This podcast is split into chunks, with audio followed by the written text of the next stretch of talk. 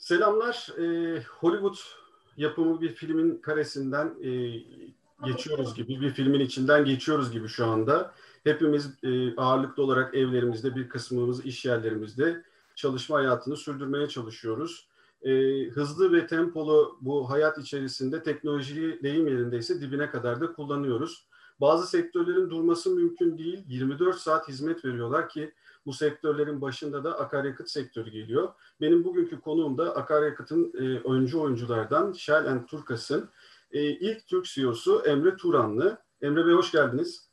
Hoş bulduk. Sağ olun, teşekkürler. Ee, çok da ilginç bir dönemde aslında CEO'luk yani Shell Turkas'ın kaptanlık e, bandını taktınız ve sahaya çıktınız. İlginç bir dönemden geçiyoruz. Bu e, yaklaşık 6 ay oldu siz göreve başlayalı. E, genç, dinamik bir e, CEO olarak görevdesiniz şu anda. Nasıl geçti bu e, 6 ay? Bu pandemiyle birlikte e, ilginç de bir dönem olduğu için soruyorum. Neler e, sizin umduğunuz gibiydi? E, bu dönemi değerlendirirseniz onunla başlarsak sevinirim. Tabii e, hareketli geçti tabii sizin de söylediğiniz gibi. Bir taraftan çok hareketli, bir taraftan belki de çok hareketsiz biraz kapandığımız için. Şimdi bizi tabii şey e, global olarak e, ilk başta çok etkiledi bu süreç. E, biliyorsunuz enerjide e, özellikle petrolde bir yüzde ona varan bir e, daralma oldu e, talep daralması. Bunun e, belki takip etmişsinizdir hem şer hisselerinde çok büyük etkisi oldu hem de biz İkinci Dünya Savaşı'ndan beri ilk defa kar payı dağıtımını büyük ölçüde azaltmak zorunda kaldık. %66 düzeyinde bu sene. E, onun tabii Shell grubuna e, e, etkisi oldu. E, fakat e, onun dışında eğer biz hani biraz daha lokal kendi e, ülkemize e, dönersek aslında enteresan bir seneydi. Sene iyi başladı. E, bu yani son e, 6 aylık dönemi sadece anlatmadan önce bir başı dağıtayım. Sene çok iyi başladı. Fakat tabii Covid'in e, gelmesiyle e, işte Mart, Nisan, Mayıs ve Haziran'ın e, bir kısmı özellikle Nisan, Mayıs tabii bizim için çok e, zorlu aylar oldu. E, satışlarımız yaklaşık yüzde 50 civarında düştü geçen seneye göre. Hafta sonları yüzde 90'ları buldu bu rakam. Özellikle kapanmaların dolayısıyla e, çok büyük bir düşüş yaşadık. Bu süreçte sert bir düşüş aynen ve ani bir düşüş. E, bu süreçte tabii e, petrol fiyatlarındaki ani düşüş de e, çok büyük e, bize stok e, zararları olarak geri döndü ve tabii e, sürdürebilmemiz için operasyonu e, o dönemde böyle bir borç yükümüz bir iki iki buçuk katına kadar arttı. E, Bilmeyenler için de isterseniz bir hatırlatalım. Yani o petrol stoğu dediğiniz aslında çok önemli bir e, sektöründe aslında dinamiğini oluşturuyor. Yani ihtiyacınız kadar değil, uzun vadeli kontratlar yapıyorsunuz. Tabii. Hiç kimse evet. bunu öngörmediği için de Tabii. E, o günkü fiyatlardan aldığınız akaryakıt veya petrol aslında bir yerde size zarar yazmış oluyor. Aynen, aynen. Ve tabii onu fonlamamız gerekti ve biz bir de tabii yani bizim operasyonel stoklarımız yaklaşık 3 gün falan ama biz tabii 20 günlük de bir e, zorunlu stok e, tutuyoruz e, yasal e, sebeplerden dolayı. E, onların da yükü çok fazla oluyor. E, şimdi bu işin tabii finansal tarafı bunu bir şekilde e, yönettik, e, yönetmeye de devam ediyoruz. Bu süreçte tabii bir de operasyonel çok farklı zorluklar geldi. Sizin de bahsettiğiniz gibi biz 7-24 çalışan bir sektörüz. E, günde 1 milyon insan giriyor bizim istasyonlarımıza.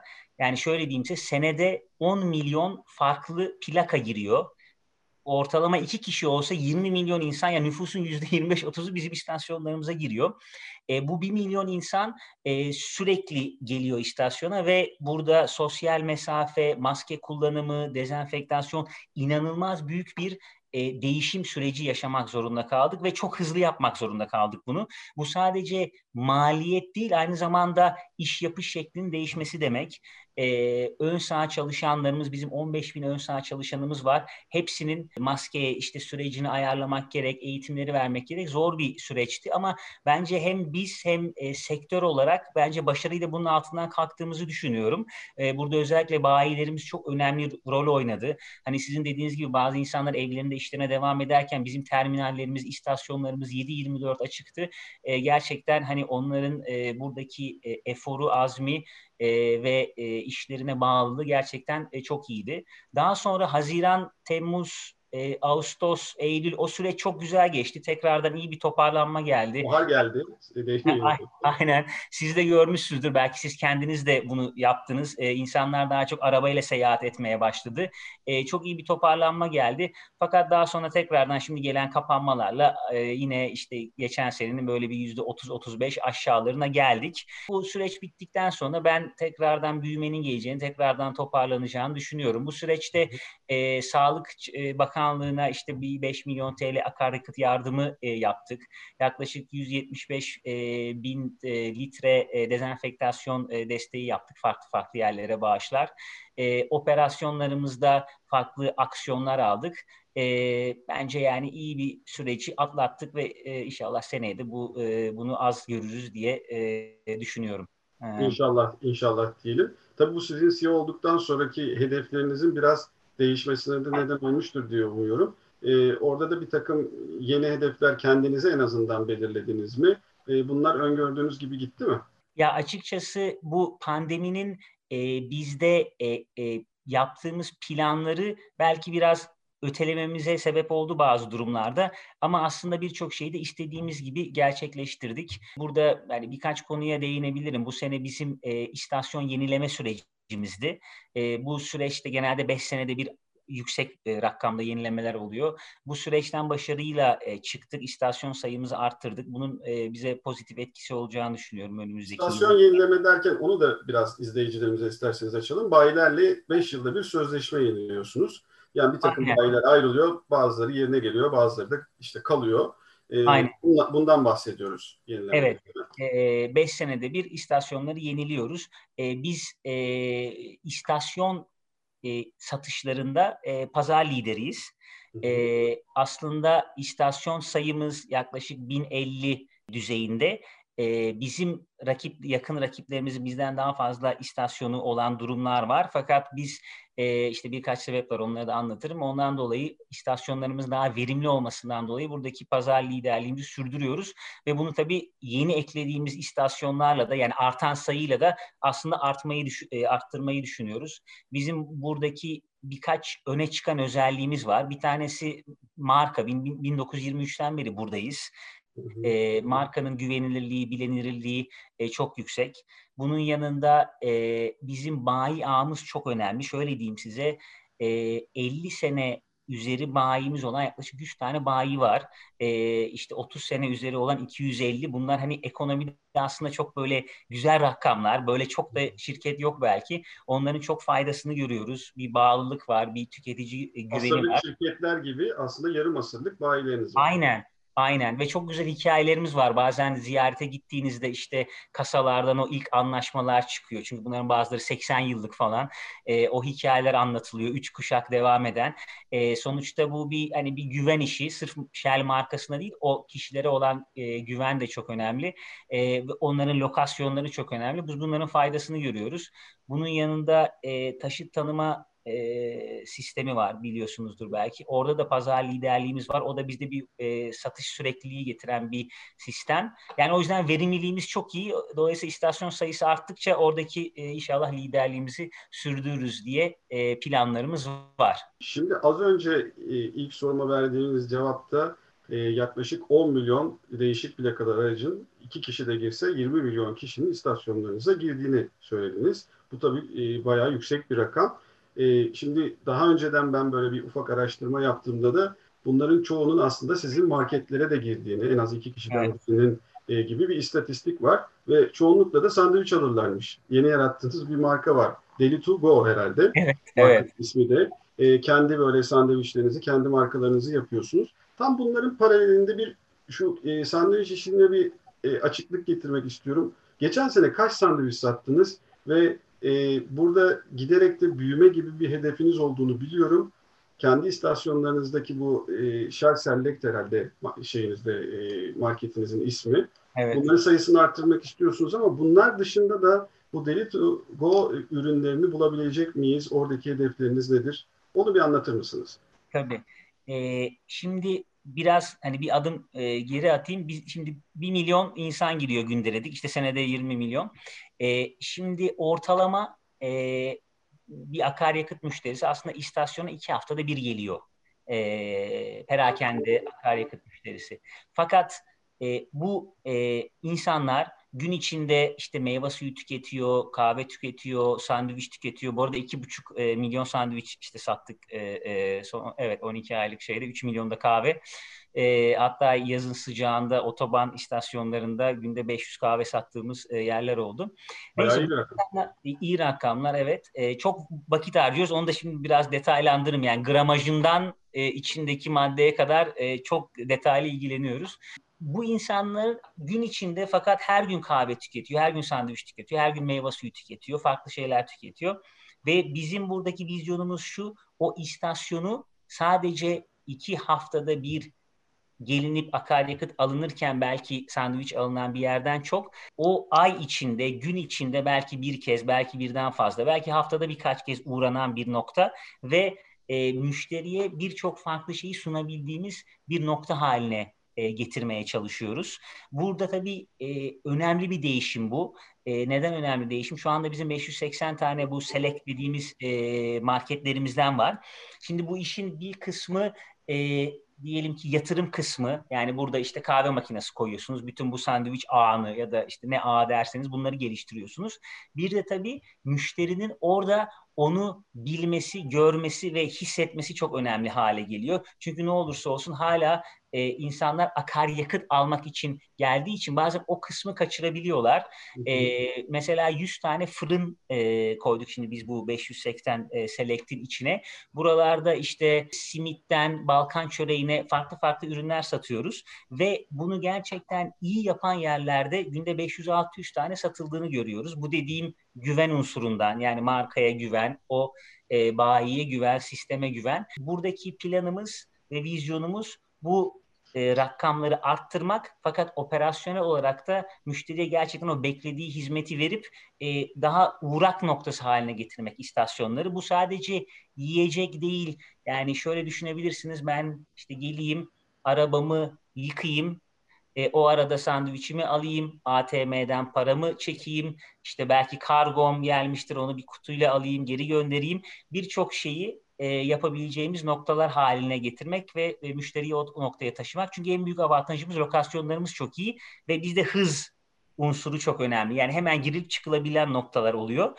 E, bu vizyonla ilerliyoruz. Ya şöyle e, tanımlayabiliriz belki akaryakıtın da satıldığı aslında küçük bir AVM hayaliniz var sizin. Evet, yani aynen öyle. Akaryakıt almak için değil de bir şeyler almak için gidilen bir yer e, haline getirmek istiyorsunuz. Çünkü bu e, hedefleriniz arasında da var. E, önümüzdeki yıllarda akaryakıt dışındaki cironuz akaryakıt satışını geçecek mi bu gidişle? Ya o biraz zor tabii çünkü akaryakıt hala ana iş ama daha önemli bir hale e, getirmek istiyoruz ve biraz da tercih sebebi de yapmak istiyoruz. Çünkü e, bir select markete e, gelen bir müşteri oradaki hava ve ortamı gördüğü zaman genel olarak istasyona tekrardan gelme e, isteğinin de daha fazla olduğunu e, araştırmalarımızda görüyoruz. Bu arada e, birçok e, şimdi bizim 45 bin tane yaklaşık istasyonumuz var dünyada. Biz aslında tek marka altında birleşen en büyük perakendeciyiz. Hı hı. E, yani bu 45 bin rakamı birçok başka bildiğimiz perakendeciye göre büyük bir rakam ve bunların çoğunda e, işte farklı modellerde market, buna benzer e, işte sizin AVM diye tanımladığınız ortamlar da var. Dolayısıyla e, birçok yerden de öğrendiklerimizin bir kısmını burada uygulama e, şansı da buluyoruz. Bu e, biraz da sosyolojik de tabii bir süreç. Çünkü e, insanların hareket halindeyken bazı şeyleri tüketmesi gün geçtikçe artıyor. Dünyanın birçok yerinde bu böyle. Bazı yerlerde daha hızlı, bazı yerlerde daha az. İşte bütün e, bu modern yaşamın getirdiği hareketlilikten kaynaklanan. E, dolayısıyla orada müşteriye iyi bir şey sunmanın da biz bir artı değer katacağını düşünüyoruz. Peki e, bu kendi markalı ürünleriniz başka yerlerde satılıyor mu? Satılacak mı? Öyle bir hedefiniz var mı? E, şu anda Türkiye'de öyle bir düşüncemiz yok. Bir online e, şu anda bir pilotumuz var aslında. E, bir online platform üzerinden e, evlere e, ısmarlanabiliyor. E, onu bir yani bir pilot biraz deneme yapalım, öğrenelim. Bu pandeminin de bize getirdiği şeylerden, e, farklılıklardan bir biz de bir yararlanalım, bir bakalım diye denedik. Ama ana e, amaç buradaki ilk olarak istasyonlarda bunu e, büyüyen bir hale getirmek. Bu arada sandviç dışında mesela yeni kaşarlı dönerimiz var. E, veggie falafelimiz var, Beyoğlu çikolatası var, mozaik e, pastamız var.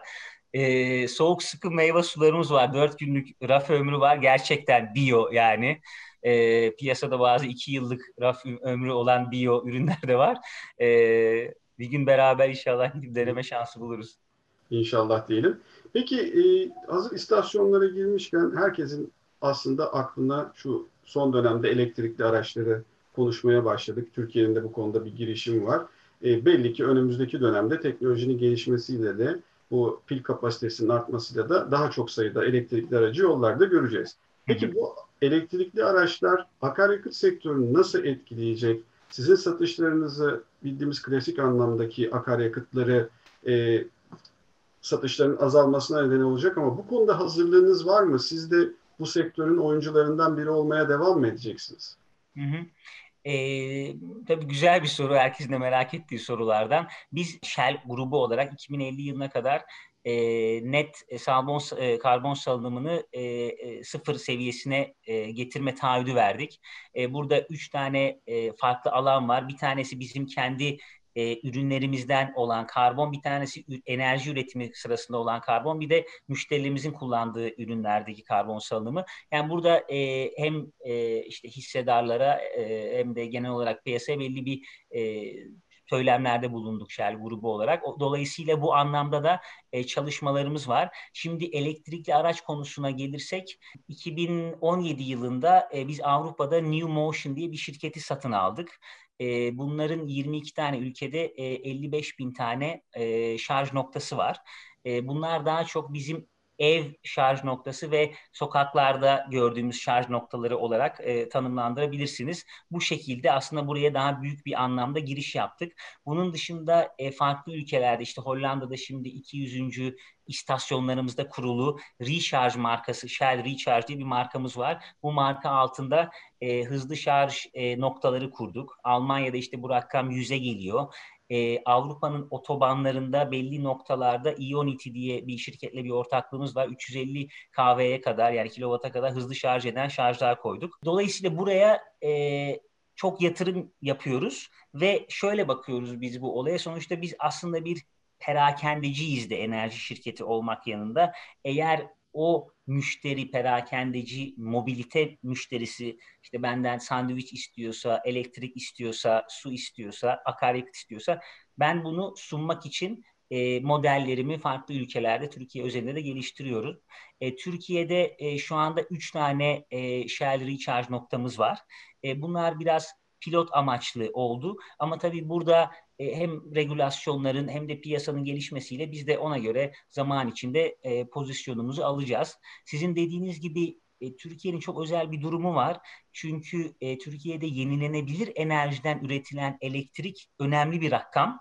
E, dolayısıyla e, bunun gerçekten bir faydası e, var. Yani eğer elektrik yine fosiller üretildiği zaman tabii yenilenebilir faydası gibi olmuyor e, karbon salınımı faydası. Dolayısıyla Türkiye iyi bir konumda bence e, hem elektrikten e, yararlanmak hem de bu yenilenebilir enerjiyi oraya e, kaydırmak anlamında.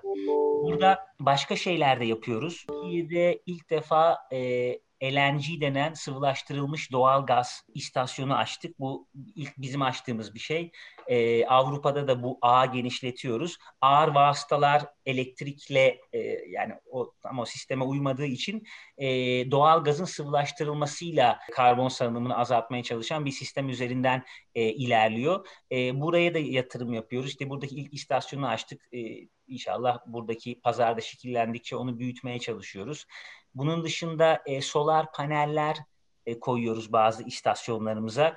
E, şu anda bunlardan da üç tane var. Sayısını arttırıyoruz. Aynı zamanda bayilerimizin de e, burada daha aktif olacağını görüyoruz. Çünkü Türkiye güneşten çok faydalanabilecek bir ülke. Buradaki sayıları da zaman içinde arttıracağız. Hem istasyonu kendi elektriğini üretmesi hem de eğer fazla elektrik ortaya çıkıyorsa bunu e, şebekeye vermesi üzerine kurulu bir e, sistem. E, burada hemen elektrikli araçlardan bahsetmişken hızlı şarjdan da bahsettik. Yine kafalarda çok e, belirgin bir sorudur e, diye düşünüyorum. Şimdi e, bizim klasik akaryakıtı almamız için bir benzin istasyonuna giriş ve çıkış süremiz var biliyorsunuz. Evet. Benim 6-7 dakikada markete uğramayacaksak işimizi görüp çıkıyoruz. Bu elektrikli araçların dolum süresi e, nasıl? Hızlı şarj derken ne kadarlık bir süreden bahsediyoruz? İstasyonda kalma süremiz uzayacak mı? Sizin bu hazırlıklarınız yani akaryakıt dışındaki ürünlere yönelik yönlendirmenizin bir sebebi de bu mu acaba?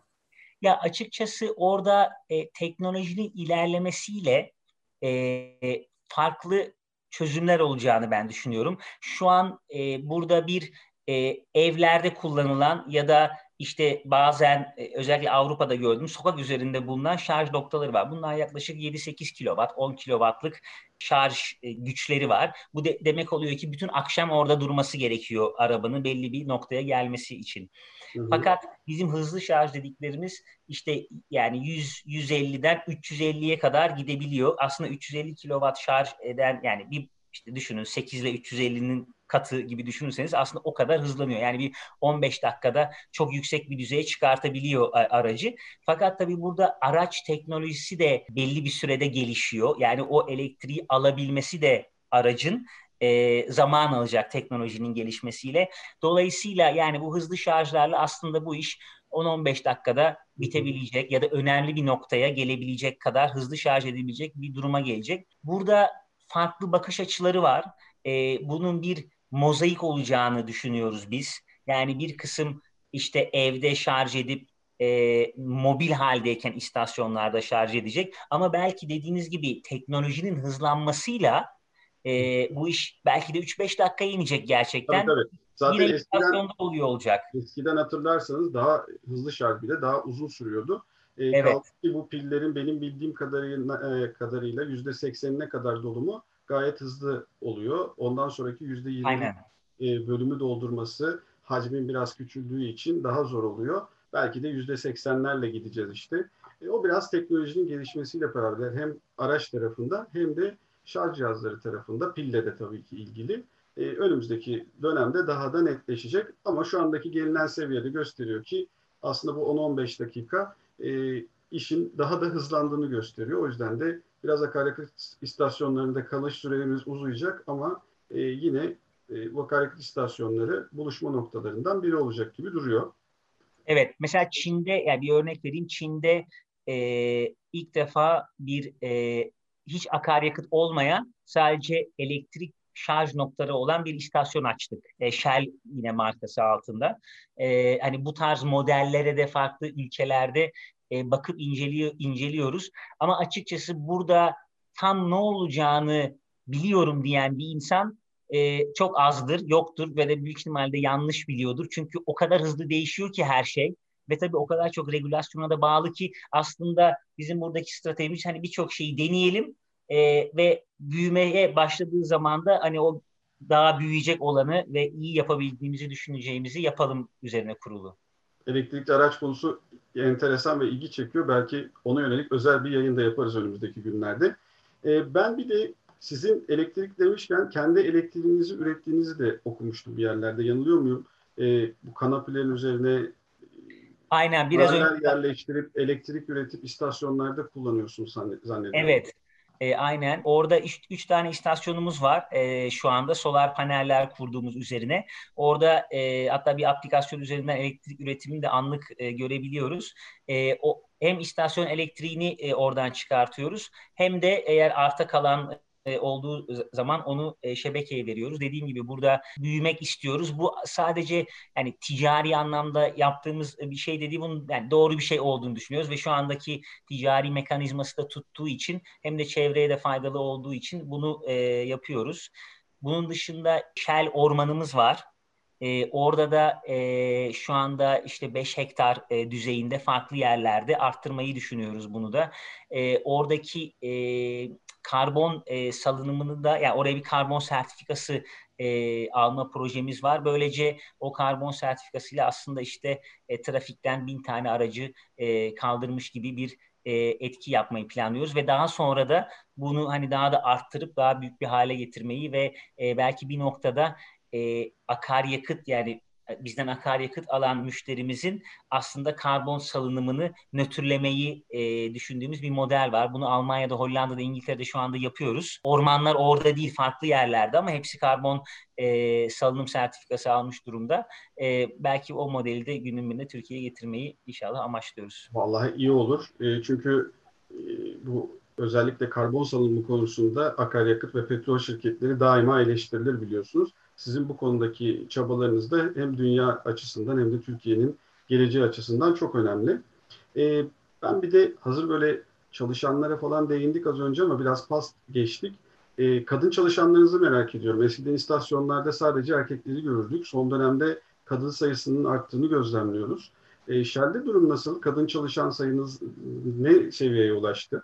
Bizim hem şirket içinde tabii hani mesleğin kadını erkeği olmaz e, prensipiyle hem e, kadın erkek e, farklılığı fakat tabii aynı zamanda e, etnik farklılıklar, renk farklılıkları herkesin eşitlik e, çerçevesi içinde kapsıyoruz global olarak da. Türkiye'de direkt istihdam sağladığımız e, ekiplerimizin yaklaşık yüzde 32'si e, kadın şu anda e, ön sağ çalışanlarımızda da işte 2018 yılında e, İşkur'la beraber başlattığımız bir proje var. 5 senede 5000 kadına ulaşmak için. Şu anda 3000 civarındayız yani 3. senede. Hatta bu pandemi süresinde yani pandemi yılında bile galiba 983'tü yanlış hatırlamıyorsam yeni kadın e, istihdam e, sağladık ön sağ çalışanlarımızda.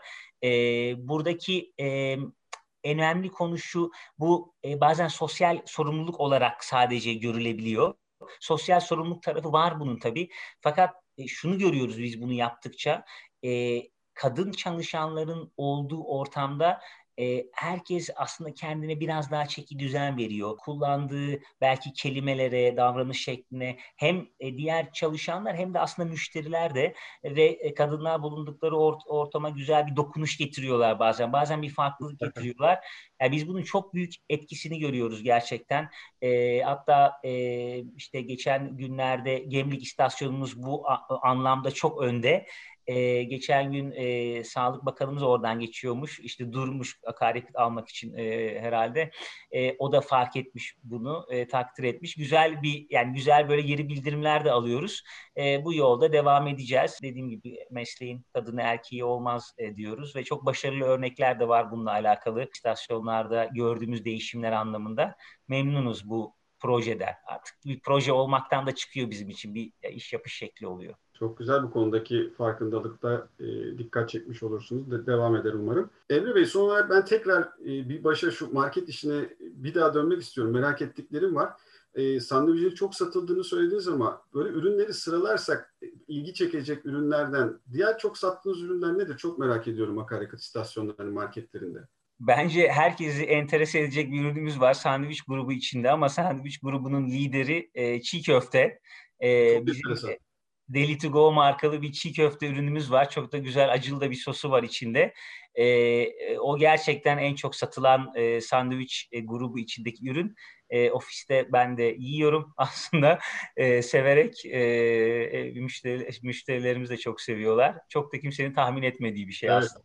Evet evet çok enteresan. Ya bir akaryakıt istasyonu marketinde çiğ köfte satışın e, çok olduğunda çoğu kimse bilmez diye düşünüyorum. Evet. Ben çok teşekkür ediyorum verdiğiniz bilgiler için. E, umarım bizi dinleyenler de hem Şertürkas'tan son gelişmeleri almışlardır hem de sektörler sektörle ilgili gelişmeleri almışlardır. E, iyi günler diliyorum. Teşekkürler, iyi günler.